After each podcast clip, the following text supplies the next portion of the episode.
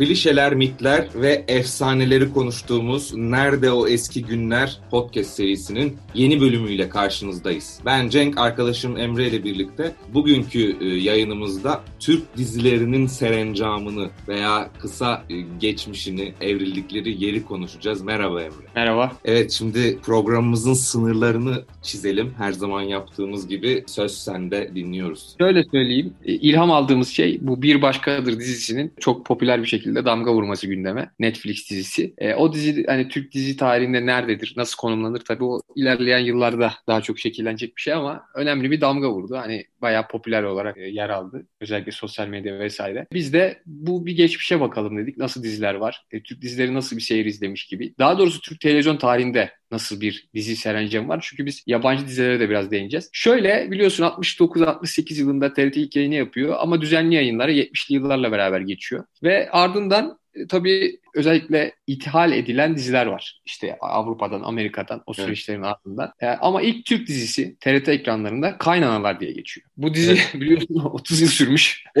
bir dizi.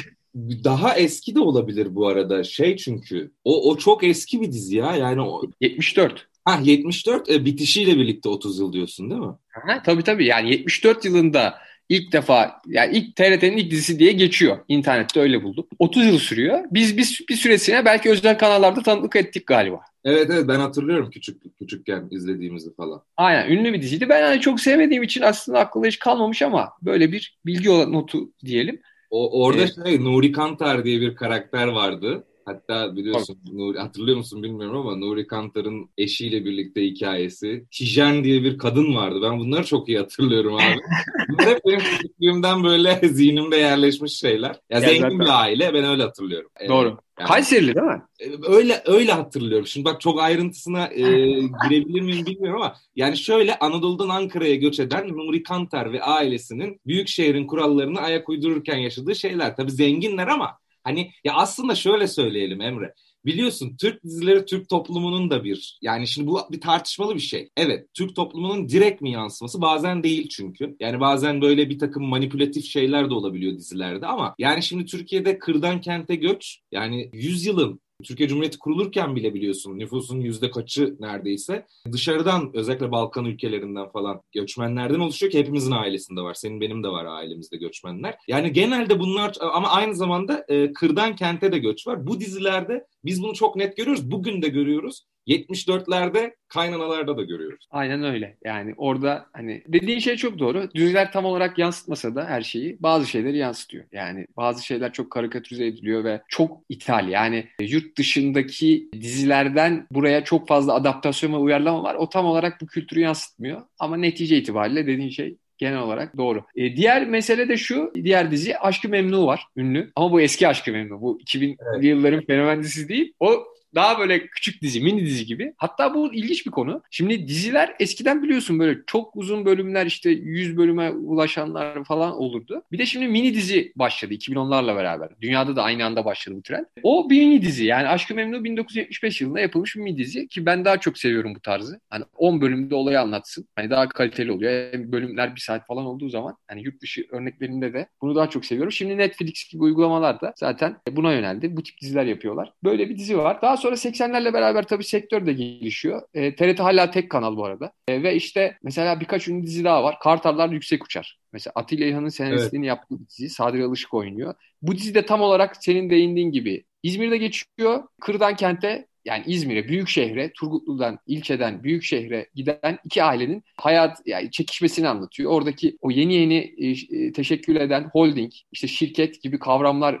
e, ilk defa bu dizide isimleniyor ve işte palazlanan ailelerin işte e, kentteki yaşamları. Yani e, başka bir forma geçmeleri falan. Dizide hatta böyle işte piyano çalan e, gelin, işte bale yapan. Hani bunlar çok kullanılır. Piyano ve bale gibi şeyler hep böyle statü atlama araçları olarak görülüyor hem Türk dizilerinde hem gerçek hayatta da bunun yansımaları var. İşte daha böyle sosyete ya da daha böyle üst lige çıkanlar kendilerini bu tip kültürel aktivitelerle ifade ediyorlar genel olarak. Bir, kısa bir şekilde sözünü keseceğim. Çünkü bu Aşkı Memnun'un eski versiyonu dediğin için söylüyorum. Bunu ben 2010-11 yılında o zaman e, okuduğum okulda bir e, çalışma olarak yapmıştım. Şeydi yeni Aşkı Memnu ile eski Aşkı Memnu'nun karşılaştırılması. Çünkü orada mesela Aynen. o da çok ilginçtir. Arada farklar var. Bu toplumun algısıyla alakalı bir şey. O dönemde çek eski Aşkı Memnu'da mesela orada Behlül'ün Behlül'dü değil mi karakterin adı? Şimdi çok o, yanlış. Şey olan Behlül. Yani Kıvanç Tatlıtuğ Behlül. Yani Kıvanç Tatlıtuğ Behlül'ün orada çok ciddi şey olması, daha böyle işte her türlü kötülüğe yanaşan bir adam olarak gösterilmesi. Fakat bu bizim çağımızdaki Aşkı Memnu'da ise son derece kendisini yerden yere vuran ve sona doğru, finale doğru tamamen farklı bir karakterde bir Behlül görüyoruz. Bu tür farklılıklar da var. Şey mi? Sen diyorsun ki 75 versiyonu daha kötü, 2010 versiyonu daha evet. iyi bir karakter. Ya aynen ya da oraya daha doğrusu pişmanlık yaşayan. Yani ha. biz e, yeni versiyonda pişmanlık yaşayan bir Behlül varken önceki versiyonda ise daha kötü. Hatta Bihter'in yaşadığı o en sonki krizde tamamen kendisini çekip çıkaran ve bana ne hani bunlardan ben kendi yoluma bakarım diyen bir karakter var. Aradaki böyle farkları da görmek gerekiyor aslında. Şöyle ben Aşk-ı Memnu'yu izlemedim 2010 versiyonunda. O ünlü Beren Saat'in son anlarına tanık olmadım ama ilk bölümü izlemiştim. İlk bölümde de senin dediğine paralel bir şekilde şey vardı. Behlül böyle kötü bir karakter gibiydi. Böyle hani yakışıklı, umursamaz, işte yarını düşünmeyen öyle bir vurdum duymaz bir karakter profili vardı. Dediğin şey ilk bölümde var ama galiba dizi süresiyle sonra de dönüşüyor. tabii sonra dönüşüyor orada. Dizi süresi o kadar uzuyor ki dönüştürme zorunda kalmış olabilir. Şeyde tutmak için artık bir de dram çok önemli. Belki eskiden o kadar önemli değildi tek kanallı dönemde ama dram yaratmak lazım. Evet, bir de şu var. Farklı. Evet. Bir de tabii kitap nasıl aktı onu bilmiyoruz. Halit Ziya Uşaklı gibi ben okumadım yani. E, ilgimi çekmiyor ama nasıl? Ya şu Aşk-ı Memnu'ya şöyle bir parantez daha açalım. Aşk-ı Memnu çok etkiledi 2010 yıllarını. Yani özellikle Türk kızları ve Türk kadınları üzerinde çok etkili oldu. Hani onların halit rüyesini biraz yansıtan karakterler var galiba. Instagram'ın öncülüdür aslında. Instagram kültürünün e, başlangıcı. Yani, ben hiç ilgilenmediğim bir dizi. Hayatımda doğru düzgün izlemedim ama o kadar çok sahnesini gördüm ki sosyal medyada falan karşıma çıktı. Böyle unutulmaz sahneler. Çok etkilediğini düşünüyorum. Yani Türkiye tarihinin en sonunda zaten böyle bir seninle onu konuşmak istiyordum. En iyi, en çar yani en iyi değil de en çok etki eden yani Türk toplumunda hani nefesler tutuldu herkes ekran başına koştu gibi böyle klişeler vardır ya. Bunu yaş, yaş, yansıtan dizilerden biri olduğunu düşünüyorum. En son yani buna şunu yine... unutmayalım bir cümleyle tamamlayalım bunu. Beren Saat'in HDP'ye oy vereceğini böyle ima ettiği bir durum olmuştu. Ee, Ziyagil yalısını basmıştı e, belli kitleler hatırlıyorsun. onu, onu, onu vallahi bilmiyorum. Ama olabilir. Yani doğrudur. Şu 80'leri bitirelim. TRT'nin dizileri ünlü. Kaynanalar dedik. 70'lerde başladı. Kartallar Yüksek Uçar yine önemli bir dizi. Perihan abla. E, Perihan Kutman dönemi başlıyor. Perihan Kutman o dönem biliyorsun zaten 70'lerde iyi bir oyuncu. E, o dönem TRT dizileriyle bayağı popüler bir figür haline geliyor. E, bunların biri Perihan abla. E, Ferhunda Hanım ve Kızları var 90'ların başında. O da önemli bir dizi ve uzun yıllar devam eder. Bir de Şehnaz Tango var. Yani bu dizileri Hı. hani ben açıkçası izlemedim ama isimlerini hep duymuşum. Bunların ismini hep duyduk. Daha sonra 90'lı yıllara geldik. 90'lı yıllar tabii en önemli şey nedir? Ee, özel kanalların açılması, serpilmesi. 90'lı yıllara gelmeden önce. Bak evet. özür diliyorum. Sürekli kesiyorum ama bu sonra dönmek daha zor olacak diye. Şimdi ben bir de televizyon haberciliği okuduğum için yani ha, çok doğru, sen daha böyle aynen dizi bombardımanı geçmiş tarih bombardımanına da tutulduk biz e, okulda. 1987 diye hatırlıyorum ben. Çok ilginç bir mini dizi. Evet 87. Mesut Uçakan'ın yönettiği çok ilginç bir mini dizi var. Bu senin bahsettiğin mini diziler dediğin olayla da ilgili aslında. Kavanoz'daki adam. Yani Ahmet Mekin'in başrolde oynadığı Metin Serezli ve Nevra Serezli'nin de yani ana oyunculukları paylaştığı Kavanoz'daki Adam diye bir mini dizi var. Nedir biliyor musun? Bak 87 yapımı. Bu dizi şeyi anlatıyor. Bir beyin naklini anlatıyor. Yani ana karakter beyin nakli geçiriyor ve farklı bir adamın beynini e, ona e, aktarıyorlar. Böylelikle de bu adamın yaşadığı krizler yani o kadar ilginç ki mesela bunu bu arada izle, tabii tabii bunu izleyebilirsiniz. İnternette var bunun yayınları Kavanoz'daki adamın. Ya yani 1987 yılında Türkiye'nin böyle bir deneysel yapımı var. TRT'de üstelik. Valla ilginçmiş. Ben buna benzer bir dizi daha not almıştım. Şu an önümde değil. Ama şöyle evet senin dediğin ilginç bir diziymiş. E, psikodrama hatta Netflix şu an bu fikri eğer e, şey yapabilirdi yani. Yeniden bir e, adapte edebilir. Ya tam onluk bir dizi. Tam o türe uyan bir dizi. Bu arada 80'lerde işte Küçük Ağa gibi bir dizi daha var. Hani bu da popüler olduğu için söyleyeyim. Bir de şey var onu da atlamayalım. Çalı Kuşu. 84 yapımı. Evet. O da e, ünlü bir dizi. Hatta şöyle deniyor. İlk ihraç edilen dizi. Ona geleceğiz zaten de. E, o tutmamış ama yurt dışına ilk ihraç edilen dizi deniyor. Ama bu tabii Ona geleceğiz. O ayrı bir konu. E böyle diziler var. 90'larla beraber özel kanallar dönemi başladı ve artık hepimizin daha çok özellikle bizim kuşakların da yakından e, tanıdığı diziler. En önemlilerinden biri yüzde yüz hatırlarsınız Süper Baba. Yani evet. tim olarak ATV. Şimdi şöyle biz izleyemedik. Çok küçüktük ama ismi bilindi. Bir de muhteşem bir introsu vardır şarkısı. İşte bana bir masal evet. anlat baba. Evet. Hani o dizi çok popülerdi o zaman. İşte Mahallenin Muhtarları onu bilirsin. Bizimkiler efsane bir dizi. Bizimkileri hatırlıyorum. Yani her pazar pazar günleri. Şeyle ilgili yani e, orada işte orta sınıf beyaz ya da ne diyelim orta sınıf ve seküler Türkleri anlattıkları Aynen. işte toplumun geri kalanını göz ardı ettikleri dizi hala daha o şekilde söyleniyor adlandırılıyor. Ya bizimkiler ama en yani mesela yıllarda geçmeyen bir apartman evet. dizisi biliyorsun. Hatta apartman da şeyde Anadolu yakasında neydi o bir mahallede Sahra Cedid yakın Tabii, bir yerde. Beylerde işte yani tam o kitlenin e, oturduğu tam, yer. Yani çekildiği yer Anadolu tarafı ve bu kadar mı yansıtır? Yani tam o düşün yani Erenköy, Göztepe, Kuşan düşün, Bostancı Kuşan düşün. Zaten dizinin apartmanı da orada çekildi. Tam o kitleye yansıtıyor. Ve tabii böyle çok ünlü karakterler de var orada. Hani böyle hakikaten toplumu direkt ya o bu, bu adam hakikaten bizim mahalleden, bu adam hakikaten benim iş yerimden denilen karakterlerin yansıması bakımından da bizimkiler özel bir yere sahip diye not edebiliriz yani. Bunun dışında drama dizileri var. Kara Melek. Bu Kara Melek ünlüdür biliyorsun. Şey bir dra şey bir dizi yani böyle entrikası bol bir dizi. Üvey Baba var. Bu biraz acı bir dizi. Çiçek Taksi. Hani böyle diziler var. Daha sonra şöyle bir 2000'lere doğru işte popüler olan ikinci Bahar gibi bir dizi var. Şener Şen, Türkan Şaray oynamıştı. E, o bayağı yine popüler bir diziydi. Ve şöyle bir parantez açalım istersen. Yabancı diziler yani yurt dışından e, Türkiye'ye ihraç, ithal edilen yabancı diziler var.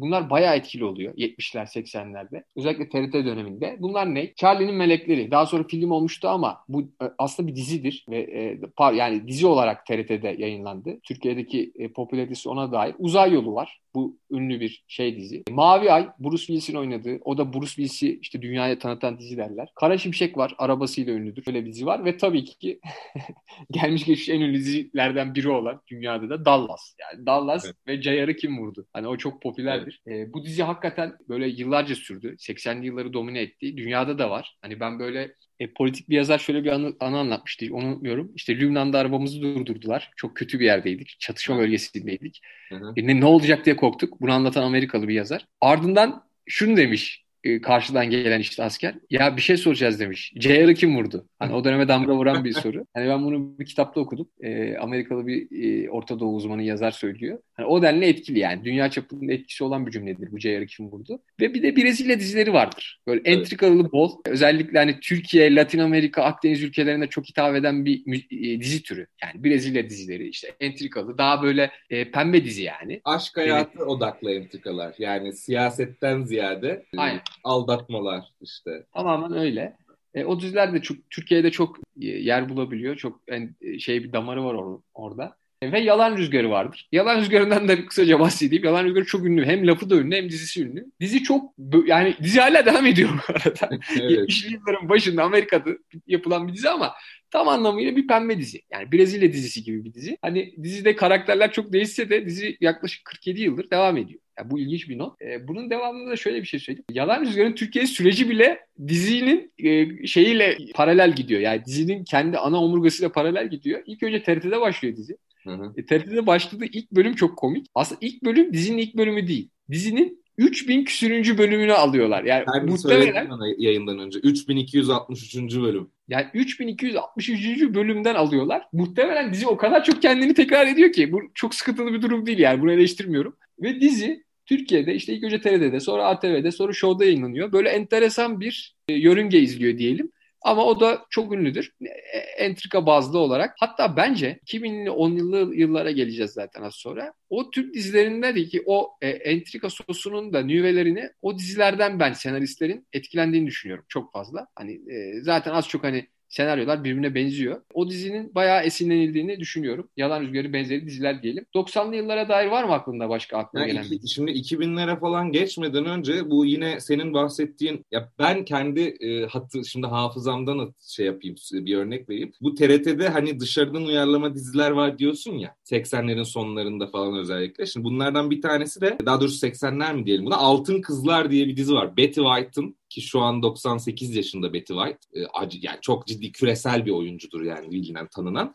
Onun da oynadığı Altın Kızlar. Şimdi bu Türkiye'de Eltiler diye bir dizi vardı. Hiç hatırlıyor musun bilmiyorum. Onu hatırlamıyorum. Yani, şimdi Eltiler biraz şey hatta Aydın falan da oynuyordu orada. Şimdi Kuşum Aydın Kuşum Aydın evet evet Kuşum Aydın da oynuyordu. O Eltiler dizisi o kadar şeydi ki bu Altın Kızlara benzer bir şey. Hatta orada da çok gönderme vardı. Kulplu Altın Kızlar falan gibi böyle benzetmeler vardı. O Eltilerde de işte hani ya, tam bir Türk kültürü aslında işte birbiriyle elti olan insanlar var.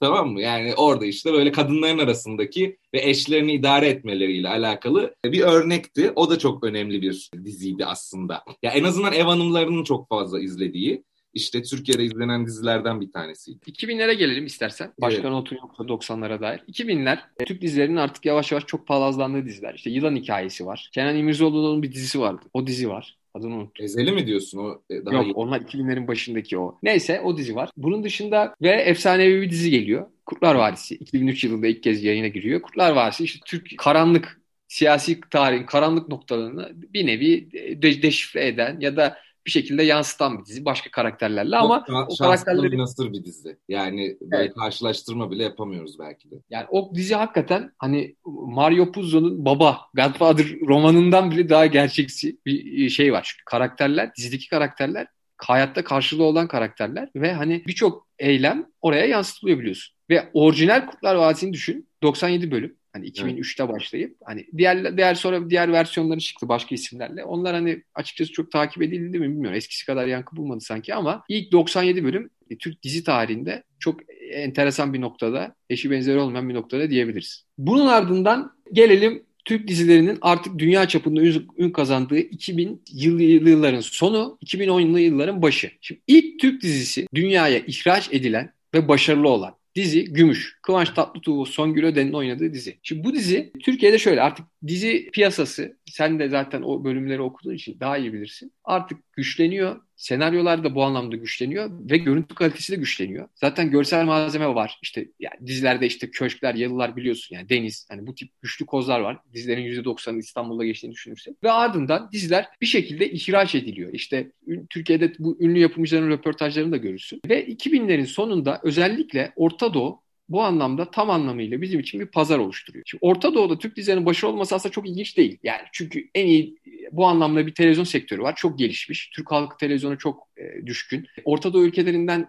burada farkı şu sansür daha az. Yani hani devlet bağlamında hani tartışmalı, ihtilaflı konular var ama rütün müdahaleleri bu anlamda aslında özellikle o dönemler 2000'lerde falan çok seyrek, çok az. Bu anlamda bir özgünlük ve özgürlük de var ve bunun yansıması olarak da Türk dizileri yüksek kaliteli diziler üretilebiliyor ve bu diziler ihraç ediliyor. Yani ve bu ihraç muhtemelen yapanların dahi tahayyül edemeyeceği boyutlara geliyor. Yani ilk önce Orta Doğu, daha sonra Avrupa, özellikle Balkanlar ve daha sonra Latin Amerika. Yani beni en çok şaşırtan o. Yani şu an işte senin az önce birkaç zikrettiğin Ezel'inden bütün diziler yani. O 2010'lu yıllar Muhteşem Yüzyıl, Ezel, Dar Vadisi. Başka aklına gelen neler var? Ünlü. Aşkı Memnu tabii ki. E, bu dizilerin hepsi yani her yerde izleniyor. Bu acayip bir şey yani. Ben dünyada böyle garip yerlere gittim. Hani Kuzey Afrika'ya gittim, Latin Amerika'da gittim hani or- oralara.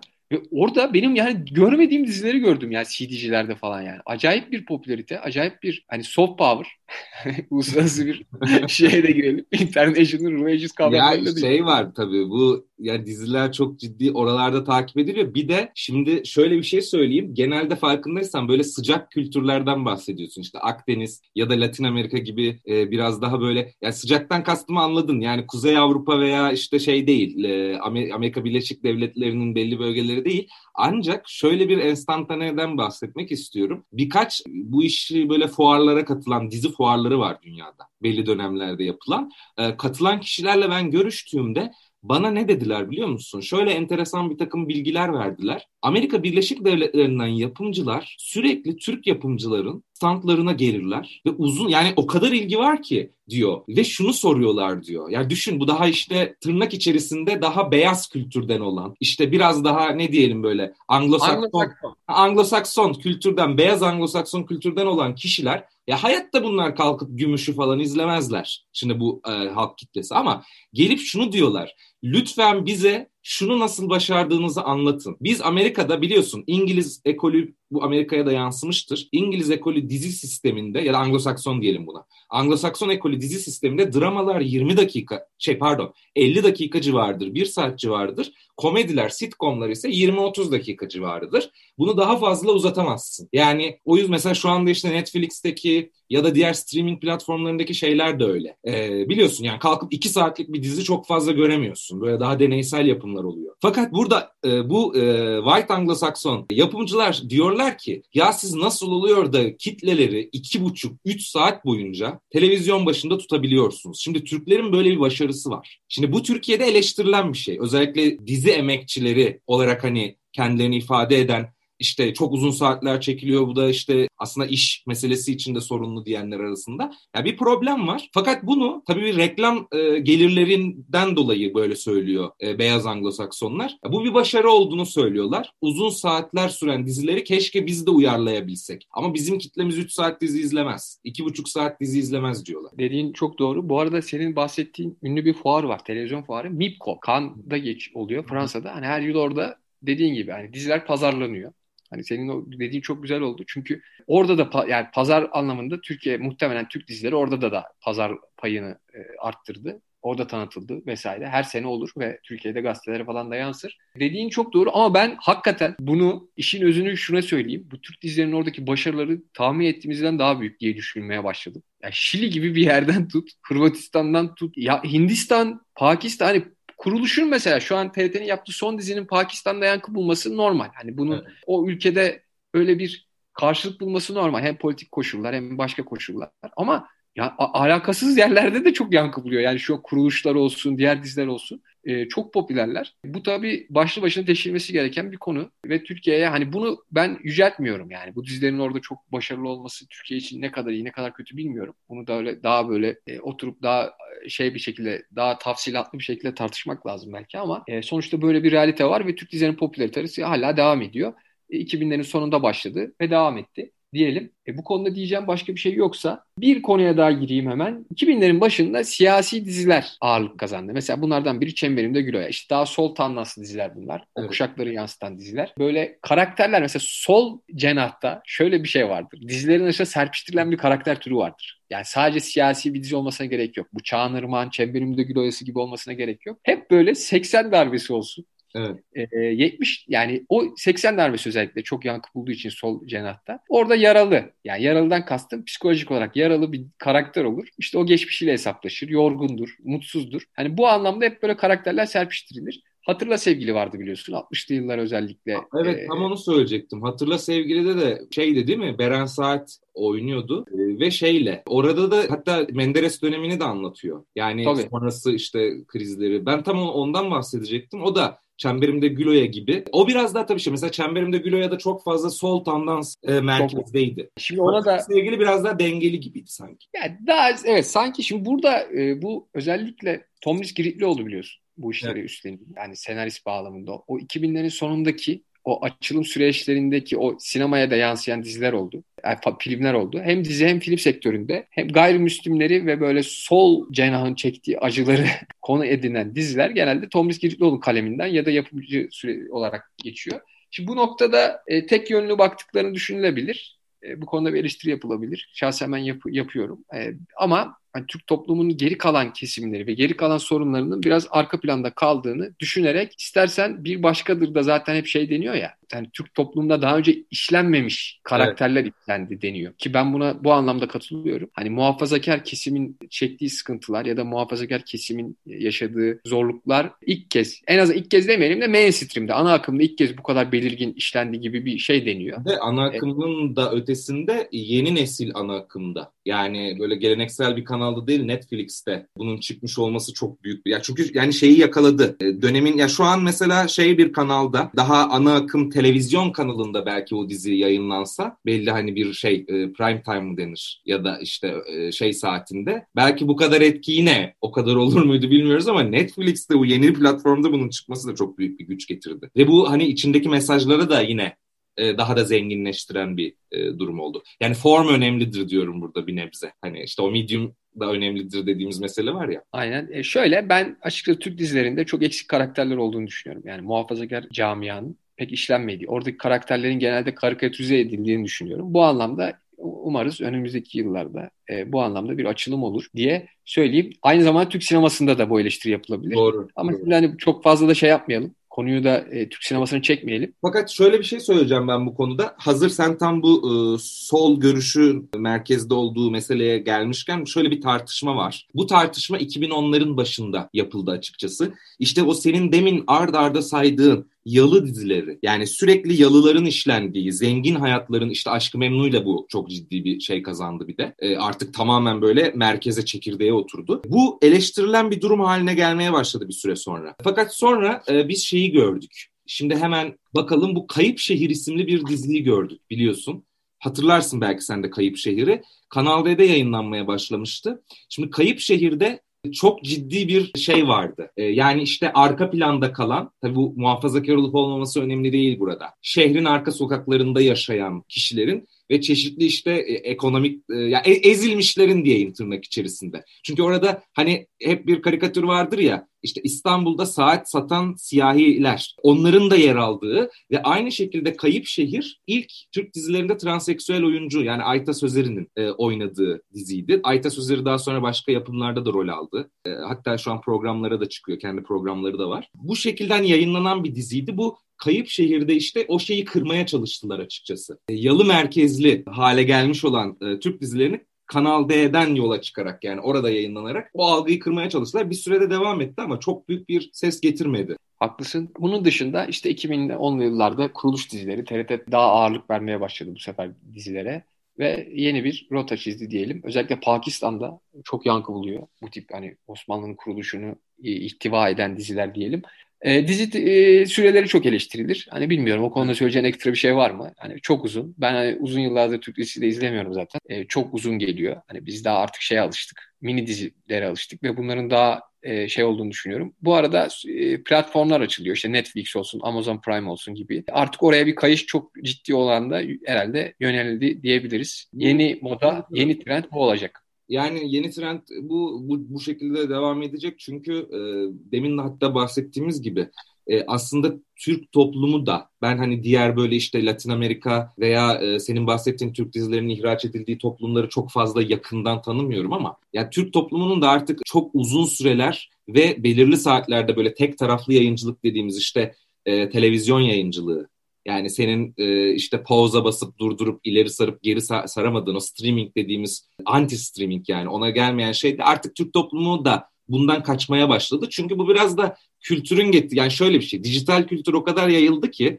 ve bu küresel bir kültür. Ya kimsenin böyle bir zamanı da yok. Veya e, ya çoğu insanın evinde artık televizyon da yok. Şimdi böyle bir durum da var. Yani böyle bildiğin büyük bir plazma televizyonu kalkıp millet salonunun baş köşesine falan koymuyor artık. Ya da koyuyorsa da o televizyonun Netflix opsiyonunun olması gerektiğini düşünüyor. Evet yeni trend öyle olacak diyelim. Bu da süreler ee, kısalıyor tabii o dediğin şeyde kısa süreli diziler. Yani haklısın. Benim söyleyeceğim herhalde başka bir şey yok. E, ve son olarak son bir diziyi daha anlamak istiyorum. Arka Sokaklar. yani Evet. Arka Sokaklar diziyi çok meşhur biliyorsun.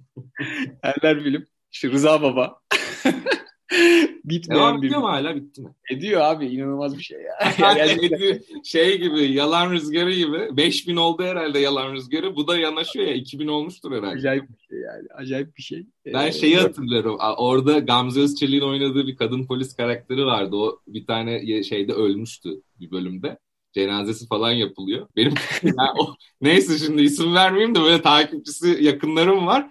Abi çok üzüntüyle izlemişlerdi yani. Şimdi daha o dönemden düşün yani ana karakterlerin ölümü bilmem ne ama bu dizinin hala devam ediyor olması. Ya tabii şey orada yani e, kitlesi var çünkü aksiyon dizisi. Yani Kanıt da vardı yani. bir aralar hatırlarsın. Sevil Atasoy'un danışmanlığını yaptığı Kanıt diye bir dizi vardı. Öyle CSI Onlar... gibi bir şeydi. Ee, ama Aynen, onun, onun da takipçisi vardı bu arada. Ya çünkü hani şey anlatılıyor biliyorsun yani işte aksiyon var, işte suç var, forenzik var yani bunların hepsi merak edilen şeyler. Aynen dünyada da var ya dedik ya işte hala devam ediyor abi diziler işte yani o yüzden hani bu çok eleştirilecek bir şey değil. Böyle diziler var. Ama vardığımız noktada şimdi biz bir başkadırı düşünüp böyle bir dizi tarihine girelim dedik. Orada biraz böyle çok kısa bir şekilde evet bir başkadırdan da bahsetmek gerekirse yani onu ben bir sanat şeyi olarak görüyorum. Ya çünkü mesela dizilerin hepsi sanat ürünü müdür? Hayır değildir. Çünkü çok piyasaya dönük çekiliyor. Yani sadece bir ama bir başkadır hem piyasayı hedeflemiş olabilir. O bir, bir mesele değil ama bu kadar tartışılması, işte sosyal medyada bu kadar capslerinin ve kısa videolarının viral olması bunun şey olduğunu da gösterir. Yani bir sanat amacına da ulaştığını gösteriyor. Zaten orada Berk Doya biliyorsun bir şeyleri başardı. Yani bununla ilgili seninle de çok fazla e, konuşmuştuk. En azından bunu bu kadar gündemde tutmayı başardı. O nedenle bu tür dizilerin biraz daha hem hani böyle içerik olarak bizi tatmin eden yani sanatsal yapım olarak da tatmin eden ama bir yanda da fazla sanat olmayan dizilerin ben şahsi olarak daha fazla yayılması gerektiğini. Ben çok teşekkür ediyorum Emre. Ee, Eyvallah. Gerçekten Türk dizileri konuşulması gereken bir şey. Özellikle bizim program formatımızın içerisinde iyi bir tahlil oldu. Bizi dinlediğiniz için çok teşekkür ederiz. Bir sonraki programda görüşmek üzere.